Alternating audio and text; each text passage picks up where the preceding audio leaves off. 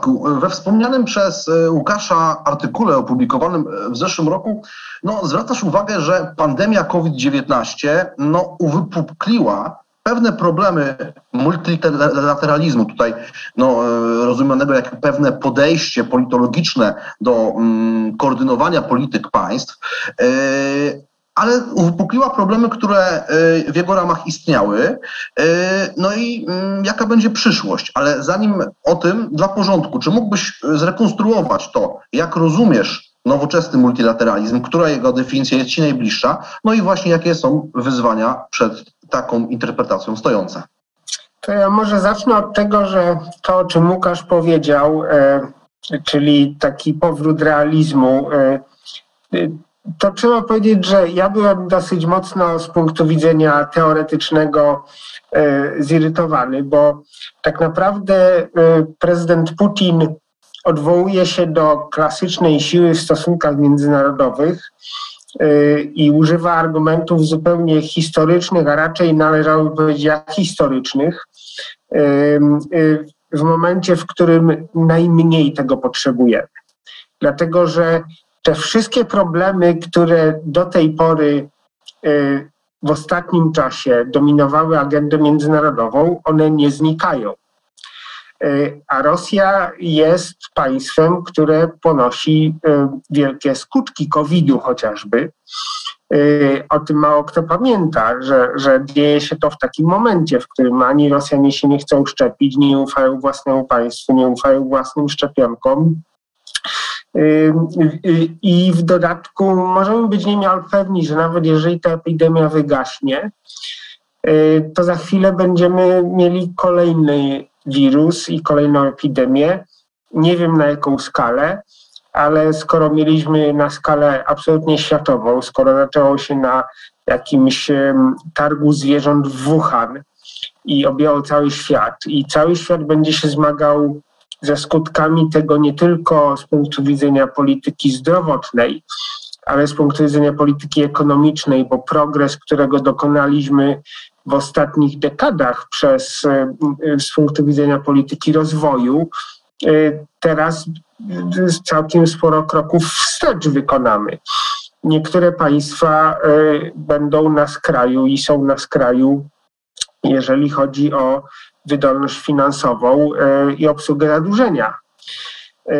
I to jest spowodowane COVID-em. Y, wreszcie COVID dotyka też takich fundamentalnych rzeczy. Ja od dawna na przykład postuluję, aby dostęp do internetu był postrzegany jako prawo człowieka. Wyobraźmy sobie, co by było, gdyby w okresie COVID-u nie mielibyśmy po prostu dostępu do internetu to, to przecież ma kolosalny wpływ na to, jak funkcjonujemy, jak żyjemy i co się dzieje w gospodarce.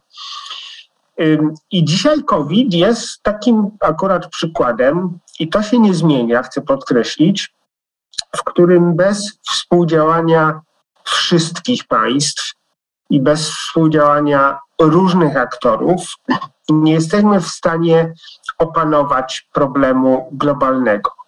I takich problemów jest e, coraz więcej. I te, tego typu charakterystyka dotyczy e, tak dużej ilości rzeczy. Jest, jest taka teoria systemowa, to się nazywa, e, w stosunkach międzynarodowych, czy też w globalistyce, która mówi, że wszystko powiązane jest ze wszystkim, a suwerenność jest jedną wielką hipokryzją. Ktoś, kto mówi o suwerenności, to zazwyczaj używa takiego pojęcia bardzo historycznego, nie rozumiejąc, czym jest ta suwerenność. Więc multilateralizm dzisiaj, oprócz takiego, multilateralizm się bardzo zmienił dzisiaj i my też często używamy tych dawnych definicji, bo dawne definicje koncentrowały się na państwach i mówiły po prostu o tym, że, że e, jest to coś więcej niż, niż stosunki bilateralne. Są to stosunki wielostronne. Są to stosunki, które dotyczą większej ilości państw i w których państwa współdziałają na rzecz rozwiązania jakichś problemów. Dzisiaj, kiedy mówimy o takim nowym multilateralizmie, to mówimy o grupie różnych aktorów, w tym aktorów pozapaństwowych, którzy często nawet nie odgrywają przybocznej roli jedynie, a czasami czołową rolę. I dla tego przykładu, który, w którym rozmawiamy o COVID-zie, y, jeżeli chodzi o COVID, wspaniale spisała się i najbardziej efektywnie działała Światowa Społeczność Uczonych. Y, dlatego, że produkcja szczepionki zajęła nam y, dzisiaj 10 miesięcy na COVID, podczas gdy przeciętna długość produkcji szczepionki na chorobę zakaźną zajmuje 10 lat. Oczywiście środki publiczne zostały to, w, to, w to wpompowane, ale gdyby nie ta wymiana między uczonymi z całego świata, tego sukcesu by pewnie nie było. A, a, do tego sukcesu przyczyniły się nie tylko państwa i organizacje międzynarodowe, ale przyczyniły się na przykład prywatne fundacje, czy też stowarzyszenia różnych prywatnych podmiotów, które działają na skalę globalną. Z tym, że dzisiejszy multilateralizm y, y, y, potwierdza tezę, że państwa są może wciąż najważniejsze, ale wcale nie są już dominującymi aktorami i nie są, nie są jedynymi aktorami. I, i, I, myślę, że to jest, to jest taką esencją tego, jak się rozwiązuje dzisiaj problemy międzynarodowe, nie tylko na poziomie państw, e, w koalicjach bardzo zróżnicowanych e, i w koalicjach na dużą skalę. Dzisiaj jest ciężko rozwiązać jakiś problem międzynarodowy e, w małym gronie. I to jest taka charakterystyka, która myślę, że ona się nie będzie E, nie, nie, nie zostanie zredukowana do tych pojęć, które my znamy, nie wiem, z XX wieku, tylko, tylko ona będzie się jeszcze pogłębiać. I to widzimy w zasadzie w każdym aspekcie, poza, e, poza no, takimi wystąpieniami jak, jak teraz prezydenta Putina. Słuchaj, a takim trochę, trochę adwocem, trochę w komentarzu do tego, co powiedziałeś. Y, y, chciałbym Cię zapytać, może tak najpierw, kiedy się studiuje stosunki międzynarodowe i sięga do podręczników, to gdzieś na samym początku zapoznajemy się, może po realizmie, z liberalizmem, z Thomasem Woodrowem Wilsonem i z takim nurtem liberalizmu określanym jako idealizm i opowiadamy o całej, o końcu I wojny światowej, Lidze Narodów i potem jak to się wszystko y, skończyło. I tutaj chciałem Cię zapytać, czy ten multilateralizm, o którym Ty mówisz, to czy on nie brzmi trochę jak taka nie tyle mm, podejście do badania stosunków międzynarodowych, ale jako pewna idea, może nawet idea polityczna, ale na skalę globalną, e, idea podejścia do funkcjonowania wspólnoty międzynarodowej, idea myślenia w tych kategoriach. Czy zgodziłbyś się z takim ujęciem?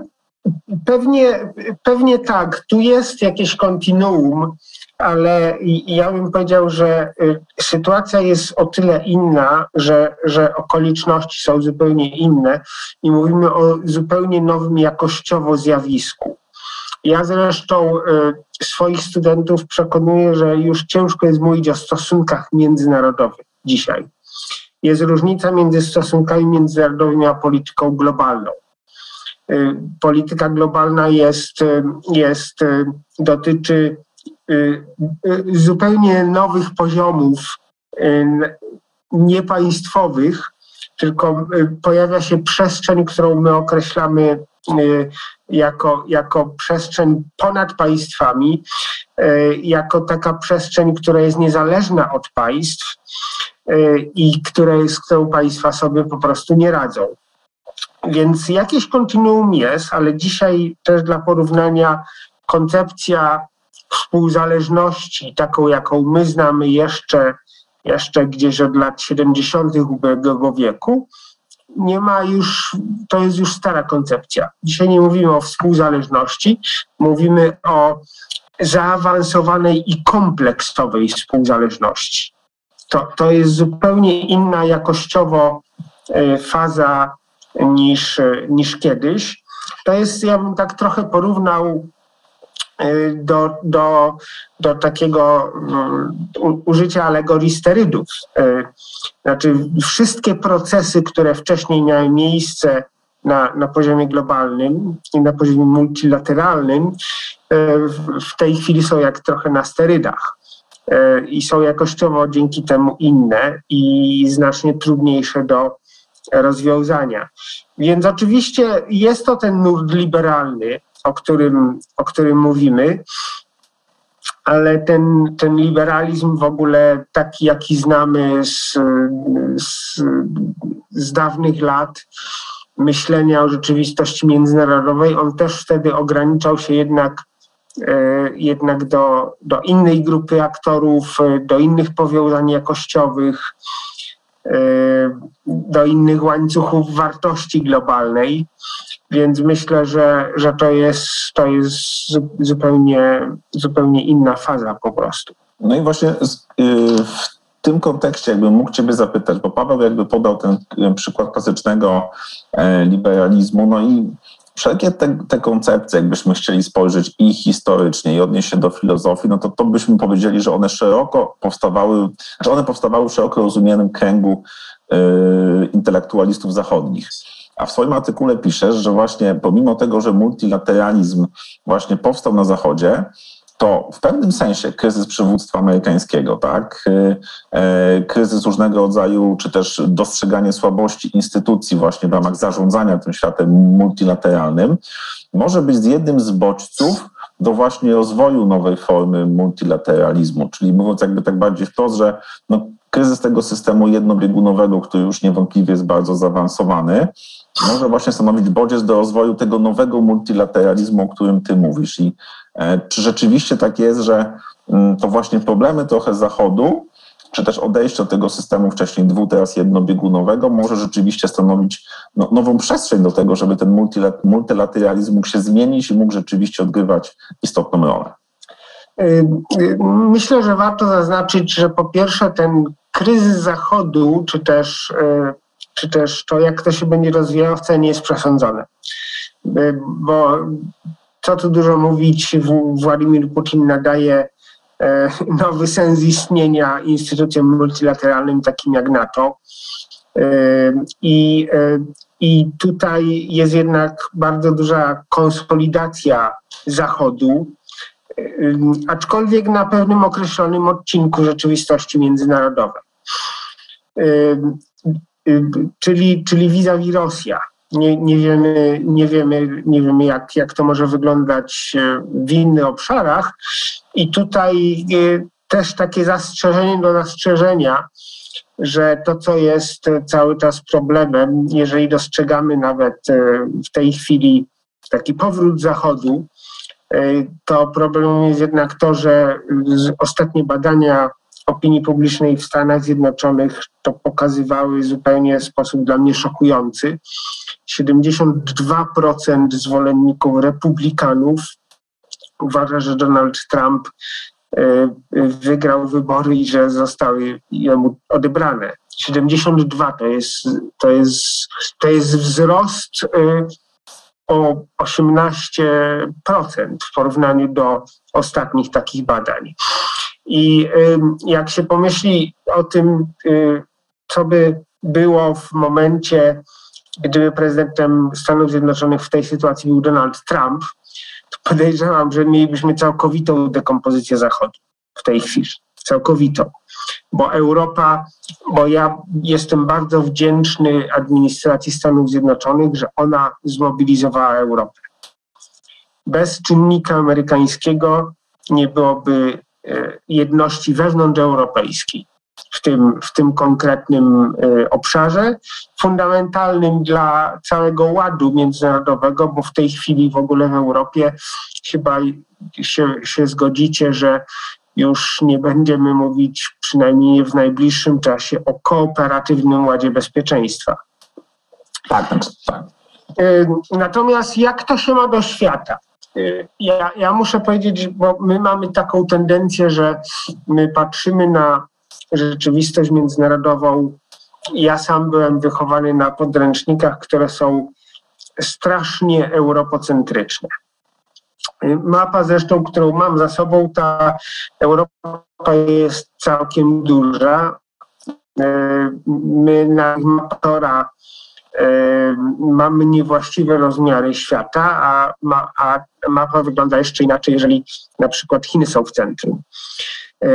Wystarczy pojechać do Chin, aby, aby takie mapy się przyjrzeć, jak to wygląda. Mm, ja po, po naprawdę mm, wielu latach e, podchodzenia do tego problemu jestem naprawdę przekonany, że e, ponieważ mówimy się wykrzykach eucentryczny, y, czy, czy w ogóle takich, które w centrum stawiają Zachód y, i one mają swój taki grzodny.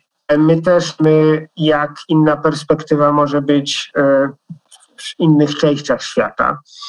I to, co my nazywamy systemem bipolarnym, czyli de facto rywalizacja rywalizacja Zachodu ze Związkiem Radzieckim czy świata kapitalistycznego z komunistycznym, to są to jest taka oś, którą my tradycyjnie uczymy studentów w stosunkach międzynarodowych. Jeżeli się zajrzy do podręczników pisanych w Azji czy, czy w Afryce, to ta rzeczywistość, ta druga połowa XX wieku, ona wygląda zupełnie inaczej. Z perspektywy państw, które uzyskiwały dopiero swoją niepodległość i e, dla których zimna wojna była przeszkodą, ale nie czymś, co całkowicie konstytuowało ich, e, ich bycie w stosunkach międzynarodowych czy, czy, czy na, na mapie. I była czymś, co, co oczywiście wpływało, ale nie była głównym punktem odniesienia, choć oczywiście ważnym.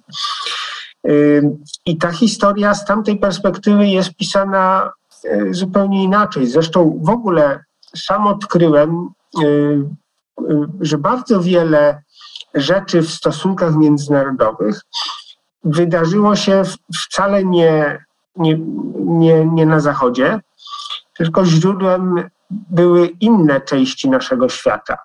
najprostszy przykład taka idea piękna responsibility to protect, odpowiedzialność za ochronę.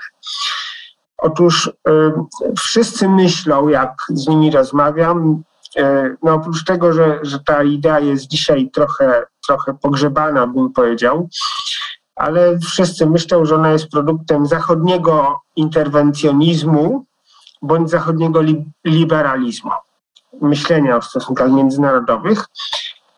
To jest totalnie nieprawda. Dlatego, że y, tą ideę odpowiedzialności za ochronę wymyśliła grupa afrykańskich intelektualistów y, pracująca przy Kofi Mananie.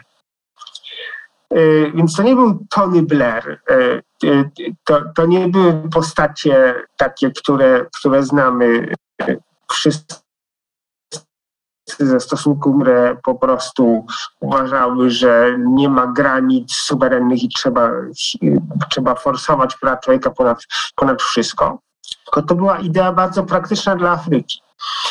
Na przykład też jak, jak my nie znamy historii, ale myślimy, że, że to Europa jest i Zachód generalnie takim promotorem polityki praw człowieka, co jest prawdą, ale, ale na przykład Ameryka Łacińska miała międzynarodowe instytucje praw człowieka rozwinięte o wiele wcześniej niż Europa, niż powstała Rada Europy i tak dalej. I takich przykładów jest mnóstwo. Mm, przykładów w ogóle jest, jak ktoś się wgryzie w genezę rozmowy o suwerenności i czym jest suwerenność w stosunkach międzynarodowych, to też odnajdzie źródła zupełnie zaskakujące zachodnie. Wcześniej niż te źródła, które my znamy, ucząc się z naszych podręczników. I myślę, że e, to, co jest dla mnie, to, co ukonstytuowało moje myślenie, to takie przekonanie, że w gruncie rzeczy większość idei, które my znamy, powstała w wyniku interakcji. Że ten ruch między ideami, wymiana idei, yy, ich krytyczna, yy, krytyczna, yy, krytyczne przemyślenie, one się kształtowały w przestrzeni y, y, ponadnarodowej i one się kształtowały w przestrzeni transkontynentalnej, o czym my bardzo mało wiemy, bo po prostu nie znamy historii albo znamy tą historię ze względu na y, ze względu na te okulary, które nałożyliśmy y, po prostu od strony zachodu. Y, co z tego wynika dla multilateralizmu? Bo myślę, że to jest ważne. Otóż ja, nawet jeżeli relatywna siła Stanów Zjednoczonych, bo na, na, przestrzeni, na przestrzeni ostatnich dwóch dekad możemy o tym mówić, spada. I spada też siła normatywna Zachodu, zarówno, zarówno pod względem władzy, jak i, jak i e, idei. I to jest oczywiste, ale my jesteśmy przyzwyczajeni do takiego patrzenia przez pryzmat tej teorii stabilności hegemonicznej, e, że po prostu nie wyobrażamy sobie świata, który może być alternatywny i który jest mniej skoncentrowany na Zachodzie. My uważamy, że to jest ryzyko, bo do tej pory świat, w którym żyliśmy pod przywództwem Stanów Zjednoczonych i, i jakoś tam Europy, był światem jednym dla nas punktem odniesienia. E, ale po pierwsze, ja uważam, że on był nieprawdziwym punktem odniesienia, bo, bo mieliśmy nie, nie do końca właściwą perspektywę historii. E, po drugie, wcale nie musi być tak, że jak będzie świat bardziej rozproszony, e, przy czym świat rozproszony nie myślę multipolarny, bo to jest złe sformułowanie. Multipolarność e, to jest w ogóle takie pojęcie bardzo skoncentrowane na państwach i bardzo tak naprawdę skoncentrowane na regionach w kategoriach państw. Więc ja też po pierwsze inaczej, e, jak, się, jak patrzę na procesy, które się dzieją na świecie, to na przykład e, ja jestem zwolennikiem tego, że jak mówimy o regionach i większość teoretyków stosunków międzynarodowych zazwyczaj mówi o regionach w kontekście jakiegoś dominującego państwa i w kontekście geograficznym. Więc ja nie definiuję regionów w kontekście geograficznym. Pojęcie regionu wystarczy sięgnąć do, do, do y, kultury, wystarczy sięgnąć do do innych dziedzin niż stosunki międzynarodowe i regiony są pojęciem dosyć płynnym i plastycznym. I bardzo wiele rzeczy, procesów globalizacji dzieje się w kontekście transregionalnym, ale te regiony są, one są, mają bardzo płynne pojęcie. Zobaczcie nawet na porozumienia handlowe. Te porozumienia handlowe na obszarze Azji i Pacyfiku mają taką mieszaninę yy, uczestników państwowych, że, że w gruncie rzeczy o czym my realnie mówimy, kiedy mówimy o, o handlu w, na, w Azji, tak? więc, więc wydaje mi się, że, że po pierwsze ta, to jest coś, co my musimy bardzo e, jakby uelastycznić nasze myślenie i mnóstwo fantastycznych rzeczy, które nie są na pierwszych stronach naszych gazet, dzieje się w regionach poza Europą i poza Stanami Zjednoczonymi. I, i my się koncentrujemy głównie na Chinach i, i na ich czasami bardzo daleko idących zapędach, takich, które można zinterpretować e, w kategoriach realizmu, ale to jest wąski wycinek rzeczywistości. E, więc, więc ja patrzę na ten multilateralizm e, po pierwsze, no, zobaczmy, Stany Zjednoczone przez długi okres czasu, a nawet teraz, w zasadzie całkowicie zniechęciły się do międzynarodowych porozumień handlowych. W tym czasie największe w historii porozumienie handlowe zostało podpisane w Azji. Obejmuje jedną trzecią ludzkości, jeżeli chodzi o liczbę ludności, i obejmuje niemal jedną trzecią globalnego PKB.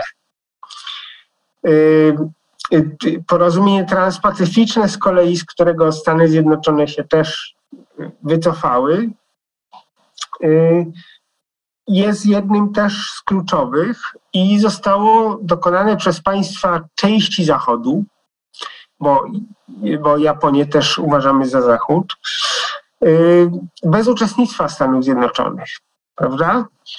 Y, I dzisiaj y, aspirują do niego Chiny. Chiny zgłosiły akces.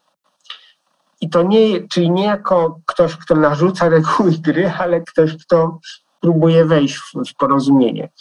Więc to jest, to jest wszystko, e, tworzy taką mozaikę, którą tak naprawdę do końca ciężko zdefiniować. Też w tym samym czasie mamy największe porozumienie handlowe, jeżeli chodzi o liczbę państw, e, podpisano w Afryce, które tworzy transkontynentalną strefę wolnego handlu i jeżeli przynajmniej chodzi o zamierzenia, to, to jest o wiele ambitniejsze niż to azjatyckie, bo dotyczy również e, usług. Azjatyckie dotyczy tylko towarów. E, to regionalne porozumienie o wolnym handlu. Więc w zasadzie w każdej dziedzinie, tak samo jak spojrzymy na pomoc rozwojową, inny przykład. E, jedną z przyczyn, podkreślam jedną, dlaczego Jim Kim, który był szefem Banku Światowego i on zrezygnował. E, w zasadzie wszyscy no, byli w szoku, no bo w trakcie kadencji zrezygnował. Amerykanin. No pytanie dlaczego? Otóż jedną z przyczyn było to, że on wszedł w spór z administracją Stanów Zjednoczonych jako państwa, bo chciał y, promować Belt and Road, inicjatywę szlaka i, i pasu, pasu i szlaka jako, y, jako inicjatywę Banku Światowego. Y, no, pytanie, dlaczego nie? Co jakby poza naszą obawą wobec Chin, dlaczego nie? Na, na poziomie globalnym i na poziomie poszczególnych regionów są mega potrzeby infrastrukturalne. Azjatycki Bank Inwestycji Infrastrukturalnych, który ja byłem, pamiętam, świetna taka lekcja, e, kiedy byłem w Waszyngtonie, to prezydentem był jeszcze Barack Obama wtedy. I Amerykanie straszliwą akcję zorganizowali, żeby ten bank nie powstał. Przekonywali absolutnie wszystkich. E, no bo to była inicjatywa chińska. Rezultat był taki, że ten bank powstał, przystąpił do niego Unii Europejskiej, łącznie z Wielką Brytanią, wtedy jeszcze w Unii była. No i wbrew Amerykanom. Y, więc bardzo proste pytanie, czy multilateralizm poza, e, poza tą hegemoniczną rolą wciąż najważniejszego państwa na świecie jest możliwy? Oczywiście, że jest możliwy. Jest możliwy w różnych układach i w różny sposób uzupełnia nasze potrzeby jako globalna społeczność na pewne typy dóbr publicznych, bądź to regionalne, bądź nawet globalne. Y, zobaczcie, że WHO, y, z której wycofał się Donald Trump i Stany Zjednoczone w pewnym momencie, na całe szczęście ten proces został odwrócony, WHO przetrwała bez Stanów Zjednoczonych prawda? Mimo, że ma potężne problemy. To... dużego okresu na sprawdzenie, no ale racja przetrwała. Przetrwała i tak naprawdę, jeżeli weźmiemy skalę wyzwań, jakie stoją przed nami, to WHO jest, powinno być centrum koordynacji tych spraw. Z wielu powodów nie jest, ale to, to być może w osobnym punkcie omówimy, dlaczego tak jest. Y, podobnie porozumienie z Iranem zostało utrzymane y, mocno przeciwko Stanom Zjednoczonym. Tak? Czyli y, mój wniosek na pewno jest taki, że multilateralizm może się rozgrywać na różnych poziomach z udziałem różnych uczestników i niekoniecznie musi tutaj, być hegemoniczny. Tutaj chciałbym y, dopytać Cię, bo dwa razy y, i w tej odpowiedzi, w poprzedniej, mówiłeś o suwerenności. I wydaje się, że to jest kluczowa kategoria zarówno do zrozumienia multilateralizmu jako praktyki i idei, jak innych sposobów myślenia, teorii stosunków międzynarodowych, no bo, no bo jak sam zauważyłeś, my jesteśmy obciążeni ewidentnie wieloma zaszłościami w naszej nauce, w edukacji. Tutaj słuszny przykład z, z Mercatorem widocznym za swoimi plecami. No, su, korzenie suwerenności to jest, to jest y, koniec wojny 30-letniej, prawda, gdzie, gdzie tak nas uczono przynajmniej, że to wtedy się pojawiła ta koncepcja suwerennych państw.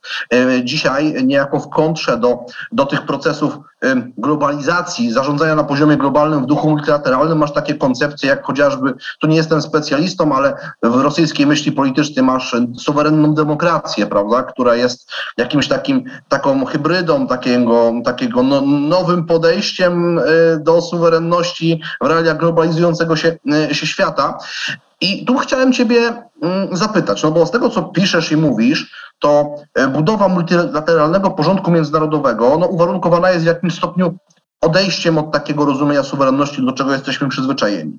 No ale w związku z tym to wymusza, no, no jak, jak w każdej zmianie, e, są be, beneficjenci tacy bezpośredni, pośredni i są podmioty, które w pierwszym okresie zmiany y, y, interpretują zmianę jako niekorzystną dla siebie. No i ja zapytam tak prosto, y, kto, które podmioty, jak którzy aktorzy, nie mówię państwa celowo, y, no, są potencjalnymi zwolennikami ewolucji w kierunku takiego multilateralnego podejścia, no a kto komu to szkodzi, kto nie będzie zainteresowany, gdzie są wrogowie multilateralizmu, y, nawet jeśli nie, nie wskazujemy ich konkretnie, ale, ale, gdzie, ale, ale gdzie możemy ich szukać. No i ostatnie, y, jako no, gdzie jest nasze miejsce, nasze, no w jakimś sensie jako Polski, polskiej wspólnoty, polskiej, polskich interesów, polskiej kultury. Jak to postrzegasz? Tak, hipokryzja suwerenności, y, znaczy po pierwsze, y, my mamy też tendencję w ogóle w stosunkach międzynarodowych y, wiązania po prostu pojęcia suwerenności, ewolucji z Westfalią. Jak ktoś dobrze zna historię, to to może poważnie kwestionować takie rozumienie pojęcia suwerenności i to, co się później działo w Europie, ale to, to jest osobny problem. Hipokryzja suwerenności dzisiaj polega na tym, że y, wszystko jest y, zglobalizowane poza polityką. Mhm. To polityka i to państwa y, są gdzieś tam mocno bronią suwerenności, a nie bardzo mają pomysł w wielu obszarach, jak radzić sobie z problemami, które wykraczają zdecydowanie poza ich, poza ich e, możliwości działania. Te możliwości działania państw się bardzo po prostu ograniczyły. I one muszą ten problem, każdy problem w zasadzie, czy coraz większa ilość problemów, charakteryzuje się, trzeba ją rozwijać przez wielu aktorów na wielu różnych poziomach równocześnie. No, takim klasycznym przykładem jest COVID, prawda? Który jest akurat problemem globalnym, ale jeżeli nie rozwiążemy go na, na poziomie nawet lokalnym, tak, jeżeli chodzi o ograniczenie epidemii, na, na poziomie narodowym na, i na poziomie regionu i na poziomie globalnym, to się to go nie rozwiążemy. I jeżeli też e, no, i do, do, rozwiązania jego muszą naprawdę przyczynić się cała konstelacja czynników i w bardzo wielu obszarach on ma po prostu oddziaływanie, czyli, czyli to musimy zarówno działać gospodarczo, bo się wiąże z tym gospodarczo, zarówno w obszarze zdrowia publicznego, zarówno w obszarze polityki, e, e, polityki i współpracy naukowej, prawa handlowego, mówimy o patentach. Więc, więc tutaj jest bardzo dużo tych rzeczy. Jak definiuję suwerenność jako zdolność do działania? Jaka jest moja suwerenność, jeżeli nie, nie jestem zdolny jej realizować? Y, natomiast y, państwa, to jest ten problem, definiują najczęściej suwerenność jako prawo do nieingerencji w moje sprawy. Tylko, że to prawo do ingerencji, nieingerencji przestaje mieć jakieś tam znaczenie w momencie, kiedy, kiedy y, nie możemy radzić sobie z problemami, które, które są, wykraczają zupełnie poza naszą, poza naszą kompetencje działania jako państwa. Gdzie jest w tym wszystkim Polska? Y, otóż ja uważam, że Unia Europejska, której członkiem jest Polska, ma naprawdę wszelkie dane ku temu, żeby w tym tak przemieszanym świecie, żeby działać skutecznie. Nie we wszystkich politykach, ale w niektórych politykach potrafi z łatwością narzucać reguły. Zaczynając od polityki konkurencji, od polityki handlu międzynarodowego, jest największym donorem pomocy rozwojowej.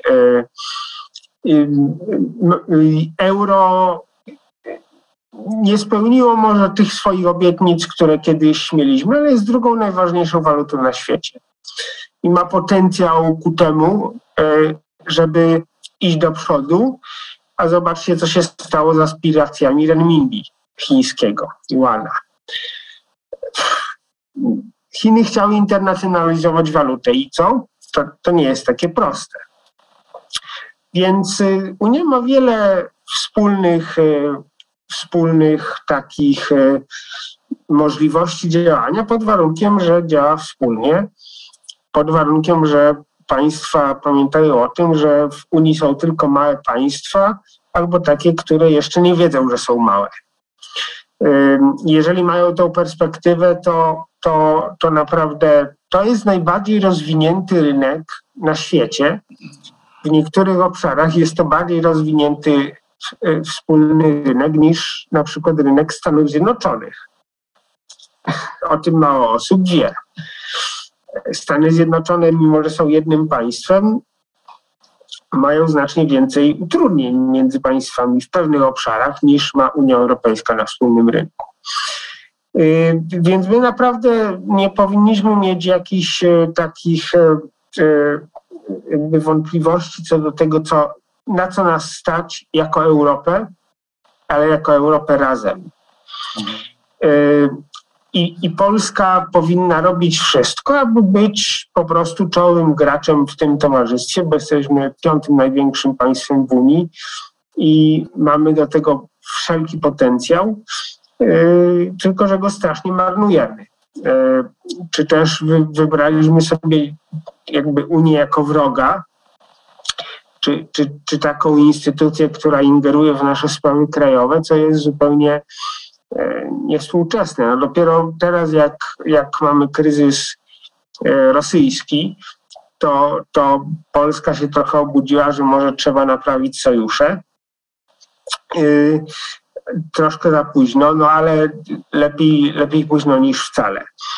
Więc, więc ja myślę, że Europa powinna być taką naszą inwestycją, ale też e, przy okazji tego kryzysu rosyjskiego trzeba, e, musimy mieć w pamięci to, że gdyby właśnie nie Stany Zjednoczone, to być może w tej chwili nastąpiłby dokładnie teraz rozpad e, Zachodu bo to, że Trump mógł być wybrany na, na tą drugą kadencję, nie było takie nieprawdopodobne. Dostał drugą historycznie największą ilość głosów w, w historii wszystkich wyborów. E, ze względu na dużą frekwencję, oczywiście, ale, ale y, nawet jak Trump nie startowałby w kolejnych wyborach, to Trumpizm pozostaje kluczowym elementem polityki Stanów. Zjednoczonych.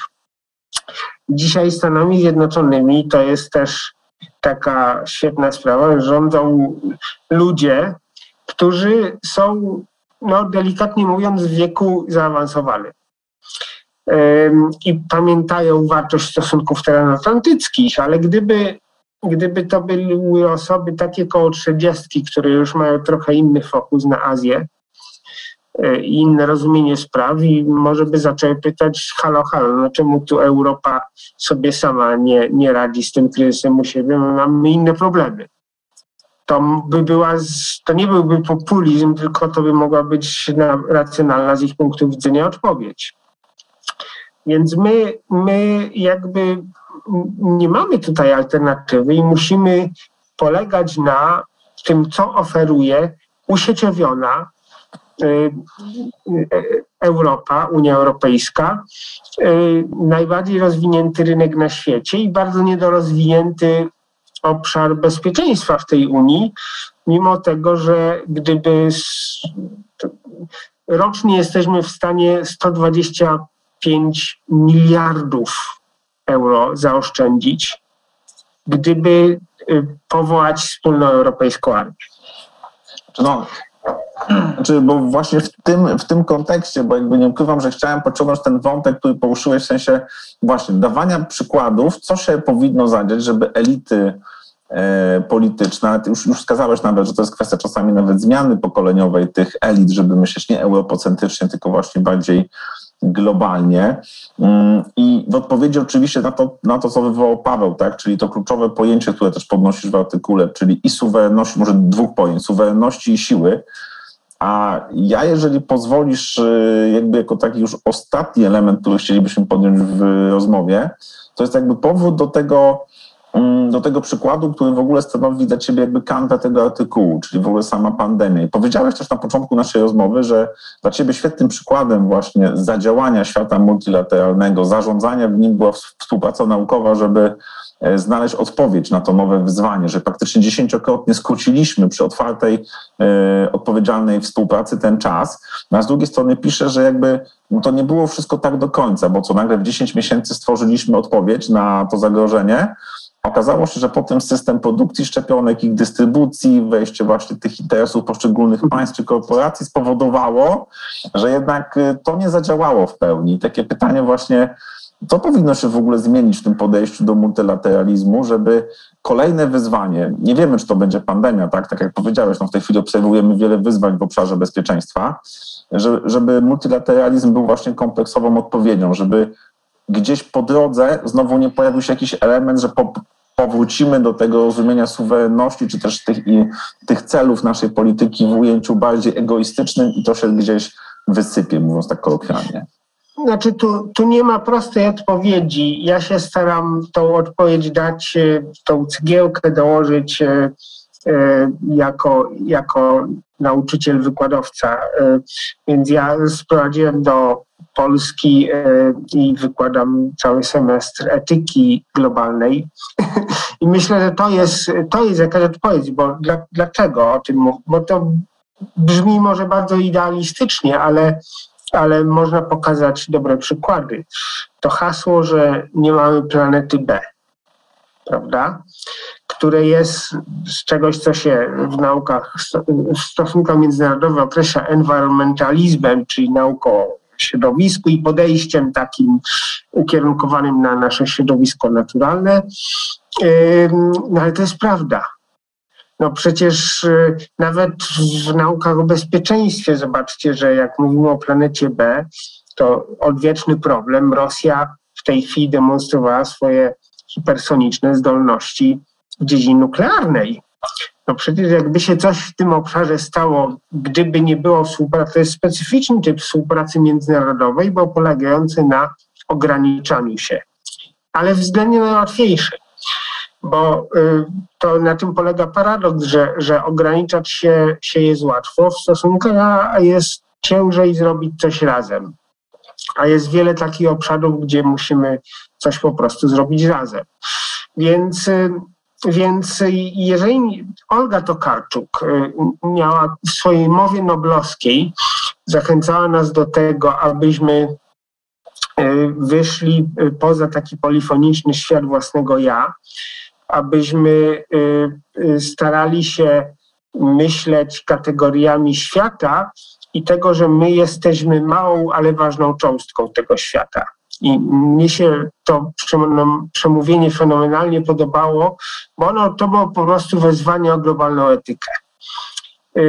Jeżeli my nie będziemy mieli wspólnego, e, wspól, wspólnego rozumienia pewnych pojęć natury problemów, to, to, to my rzeczywiście tutaj e, niewiele co, y, niewiele co po prostu osiągniemy. No ja pamiętam, słuchajcie, pamiętam moją ostatnią wizytę w ONZ w Nowym Jorku przed COVID-em samym i byłem świadkiem akurat, jak Chiny wniosły projekt rezolucji o rozpoznawaniu twarzy, który, jak wiecie, jest w większych miastach powszechnie używane w Chinach.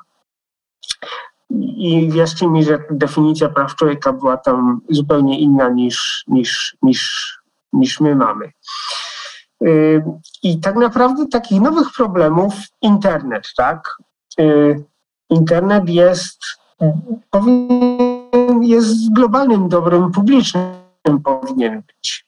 On może różnicować rozwój całych narodów i tego, kto, kto po prostu, kto jak działa, a w sytuacjach takich jak COVID w ogóle może załamać gospodarkę bądź przyczynić się do podtrzymania miejsc pracy.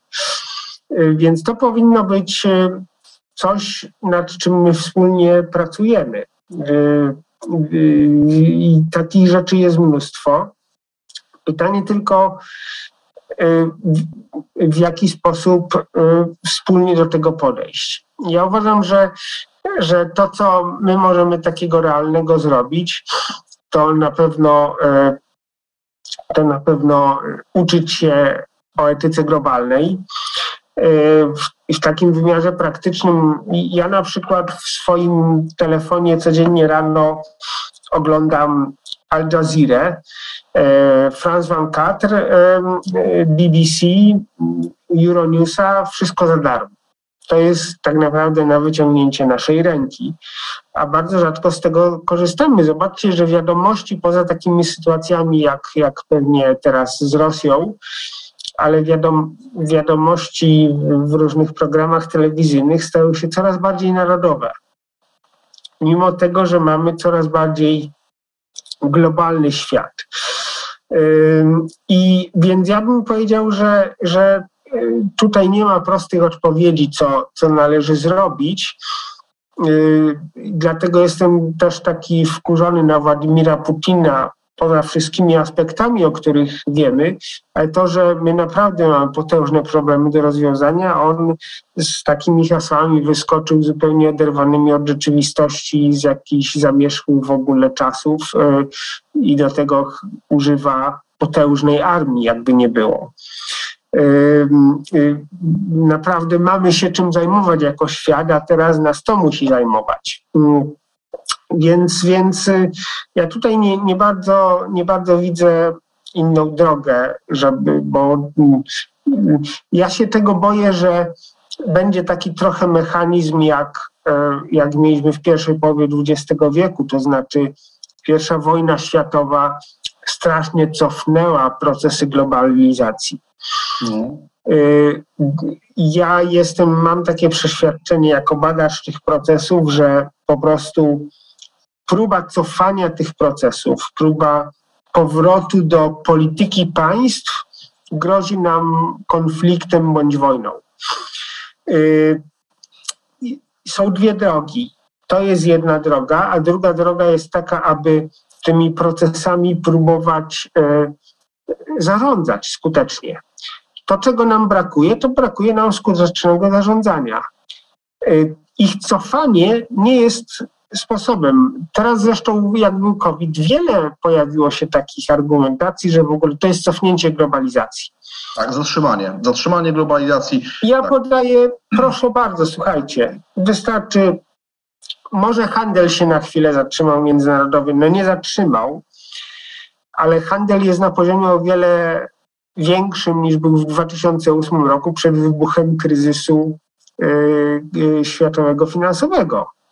Jest na o wiele większym poziomie. Yy, I zatrzymał się trochę, zwolnił, dlatego że mieliśmy pozamykane granice i oczywiście to ma duże skutki, ale w wielu innych dziedzinach rzeczywistość bardzo przyspieszyła. Migracje bardzo przyspieszyły.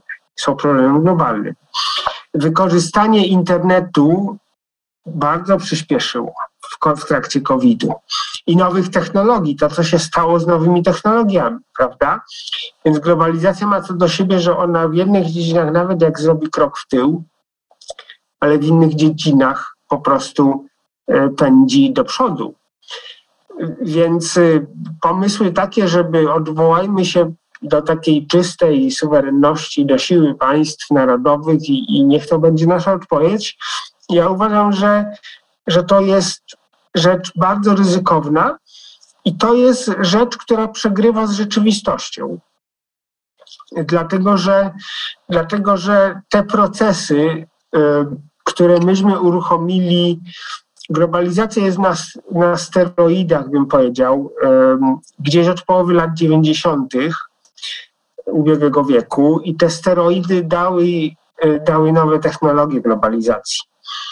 Y, I my tego nie jesteśmy w stanie zatrzymać, ale my jesteśmy tym w stanie zarządzać, bo trzeba jeszcze o jednym pamiętać. Bardzo wielu ludzi, jak mówi o wyścigu AI, Artificial Intelligence, sztuczna inteligencja między Stanami i Chinami, jak to, jak to zdominuje, ja mówię, zaraz, zaraz. Jakby z jednej strony ok, ale z drugiej strony trzeba pamiętać, że y, ogromna większość y, nowych technologii, innowacji, wynalazków nie, nie powstaje przez politykę państwową, tylko powstaje w firmach prywatnych.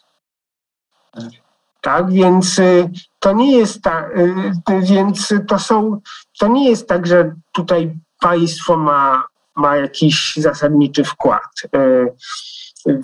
W Chinach ma oczywiście większy niż gdzie indziej, ale to są strasznie skomplikowane procesy i, i e, ja, ktoś, wydaje mi się, że po prostu ktoś, kto odwołuje się do takich tez, nie, nie bardzo rozumie rzeczywistość. No, telefon, wyprodukowanie jednego telefonu komórkowego, potrzeba na to współpracy e, fabryk z 35 krajów.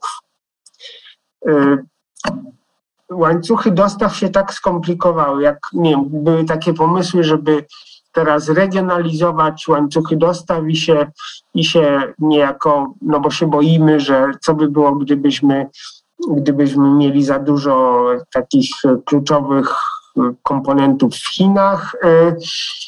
To się fajnie mówi, tylko że łańcuchy dostaw to są, to, to przecież firmy handlują, a nie państwa prawda? No, więc myślę, że trzeba y, o tym pamiętać i, y, i to jest taka część rzeczywistości, która nam po prostu umyka. No nawet y, to, co się stało ciekawego z łańcuchami w ogóle dostaw, one w tej chwili na przykład zyskały, zyskała nie Europa, nie Stany na tym, że, że Chiny stały się bardziej wojownicze, ale inne państwa Azji Południowo-Wschodniej.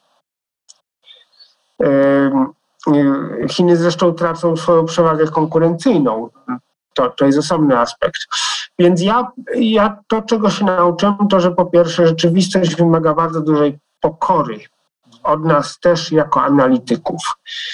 Ci, którzy łatwe tezy formułują, a niestety jest dużo takich, zazwyczaj, zazwyczaj e, nie, nie do końca wiedzą, o czym mówią. Y, po drugie, my też jako analitycy musimy poznać przynajmniej, czy starać się poznać takie obszary rzeczywistości, y, które po prostu, jeżeli ich nie będziemy znali, to, to będziemy mieli analizę pozbawioną, e, pozbawioną czasami kluczowych elementów. Więc dlatego, dlatego y, ja też używam bardziej sformułowania polityka globalna niż stosunki międzynarodowe, y, takie tradycyjne, bo, ono, bo ta polityka globalna wymaga e, wiedzy, nie mówię, że szczegółowej, ale naprawdę takiej poważniejszej e, z wielu różnych dziedzin.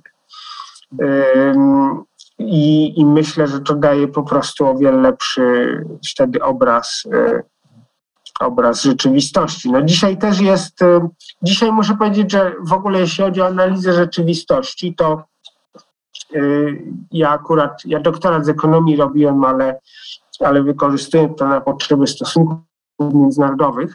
Ale jeśli chodzi o, o poziom takiej analizy tego, w jaki sposób nowe technologie, wpłyną na e, rzeczywistość stosunków międzynarodowych, to od teoretyków stosunków międzynarodowych ja się nic nie dowiem. Naprawdę.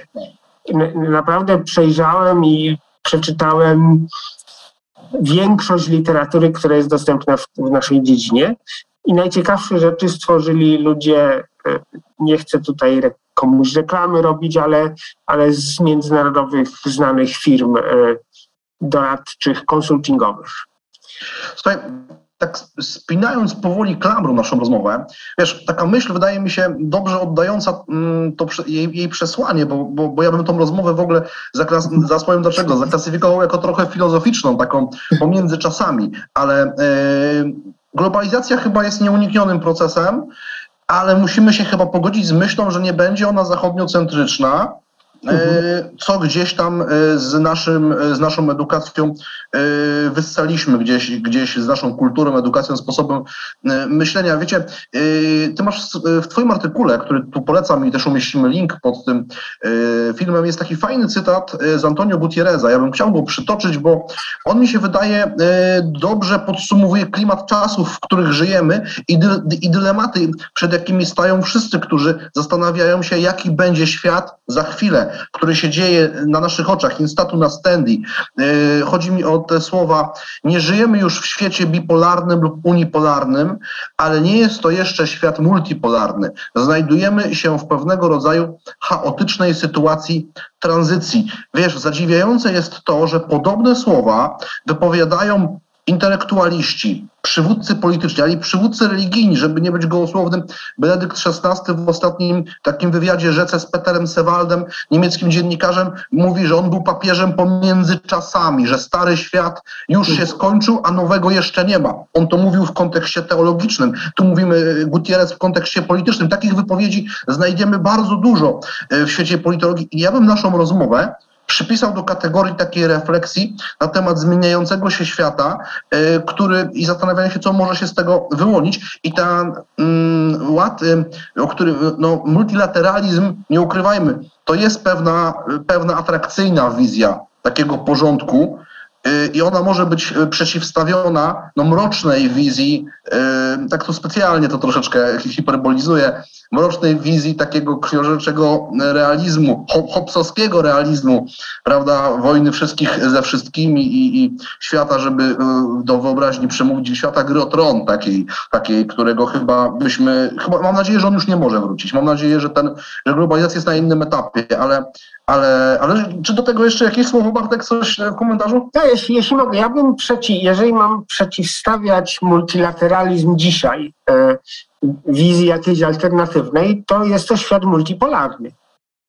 Hmm. Bo to będzie rywalizacja potęg, to będzie rywalizacja potęg e, opartych o siłę państwa i niestety o siłę militarną państwa. I myślę, że to jest alternatywa. Bardzo często w stosunkach to się używa zamiennie, że, że jest e, że jest świat multipolarny i albo policentryczny, a to są przeciwstawne pojęcia, chcę powiedzieć zupełnie. I jeszcze może jedna, jedna refleksja odnosząca się do, do, do, do w zasadzie do naszej trójki, y, a pewnie do, do, do większej ilości słuchaczy. Nigdy, i to jest udowodnione, nigdy wcześniej w historii tempo zmian nie było tak duże. Każda rewolucja technologiczna, która się, która się działa, y, nie działa się na oczach jednego pokolenia. Ja zaczynałem od tego, że, że minuta rozmowy y, kosztowała 6,50 na telefon komórkowy, więc można jako student można było zbankrutować dzwoniąc gdzieś i to i, i, i zaczynałem też od tego, że żeby założyć konto e-mail musiałem napisać podanie. Tak jak wchodził dopiero internet w Polsce. I, a, I ta zmiana drastyczna stała się y, w jednym pokoleniu. My to widzimy, może, może osoby powiedzmy młodsze od nas dekadę już tego tak nie czują. My pamiętamy też poprzedni system, ale to tempo jest, y, ono nie zwolni i ono jest przerażające. Y, I po prostu duże tempo, jak wiecie, czy jak się jedzie samochodem, czy, czy w każdym innym sporcie, rowerem, jest bardzo groźne. Może być fascynujące, może być bardzo groźne, ale jeżeli y, zgubimy gdzieś hamulce, to po prostu się rozbijemy. Więc te hamulce uważam, że są bardzo potrzebne w ogóle myślenia o tym. Jest bardzo potrzebne, bo hamulce zarządzają ruchem jakoś. Dają wam manewrowalność i sposobność, żeby opanować szybkość. I my musimy, musimy bardzo dobrze o tym myśleć. Czyli tak naprawdę, żeby mieć kontrolę nad tym procesem, żeby nie stracić tej kontroli, właśnie to, co mówisz, kiedy, kiedy, kiedy jakby czujemy prędkość, czujemy adrenalinę, w pewnym momencie łapiemy się, że tracimy kontrolę nad tym procesem. Prawda. Słuchajcie, y, ta rozmowa, z wielką, chciałbym y, zobaczyć, jak ta rozmowa się zestarzeje. Wiecie, chciałbym obejrzeć ją. W internecie nic nie ginie, więc mam nadzieję, że będę miał taką możliwość, żeby za 10 lat, 15 do niej wrócić i zastanowić się jeszcze raz nad tym, y, nad tym no, w jakim kierunku te zmiany ewoluowały i czy słusznie tutaj je, je opisywaliśmy, słusznie o tym mówiliśmy. Bartek, bardzo Ci dziękuję za dzisiejszą rozmowę. Dziękuję wszystkim Państwu, którzy, którzy ją obejrzeli. Tradycyjnie zachęcam do subskrybowania, e, dawania łapek w górę, zadawania pytań w komentarzach.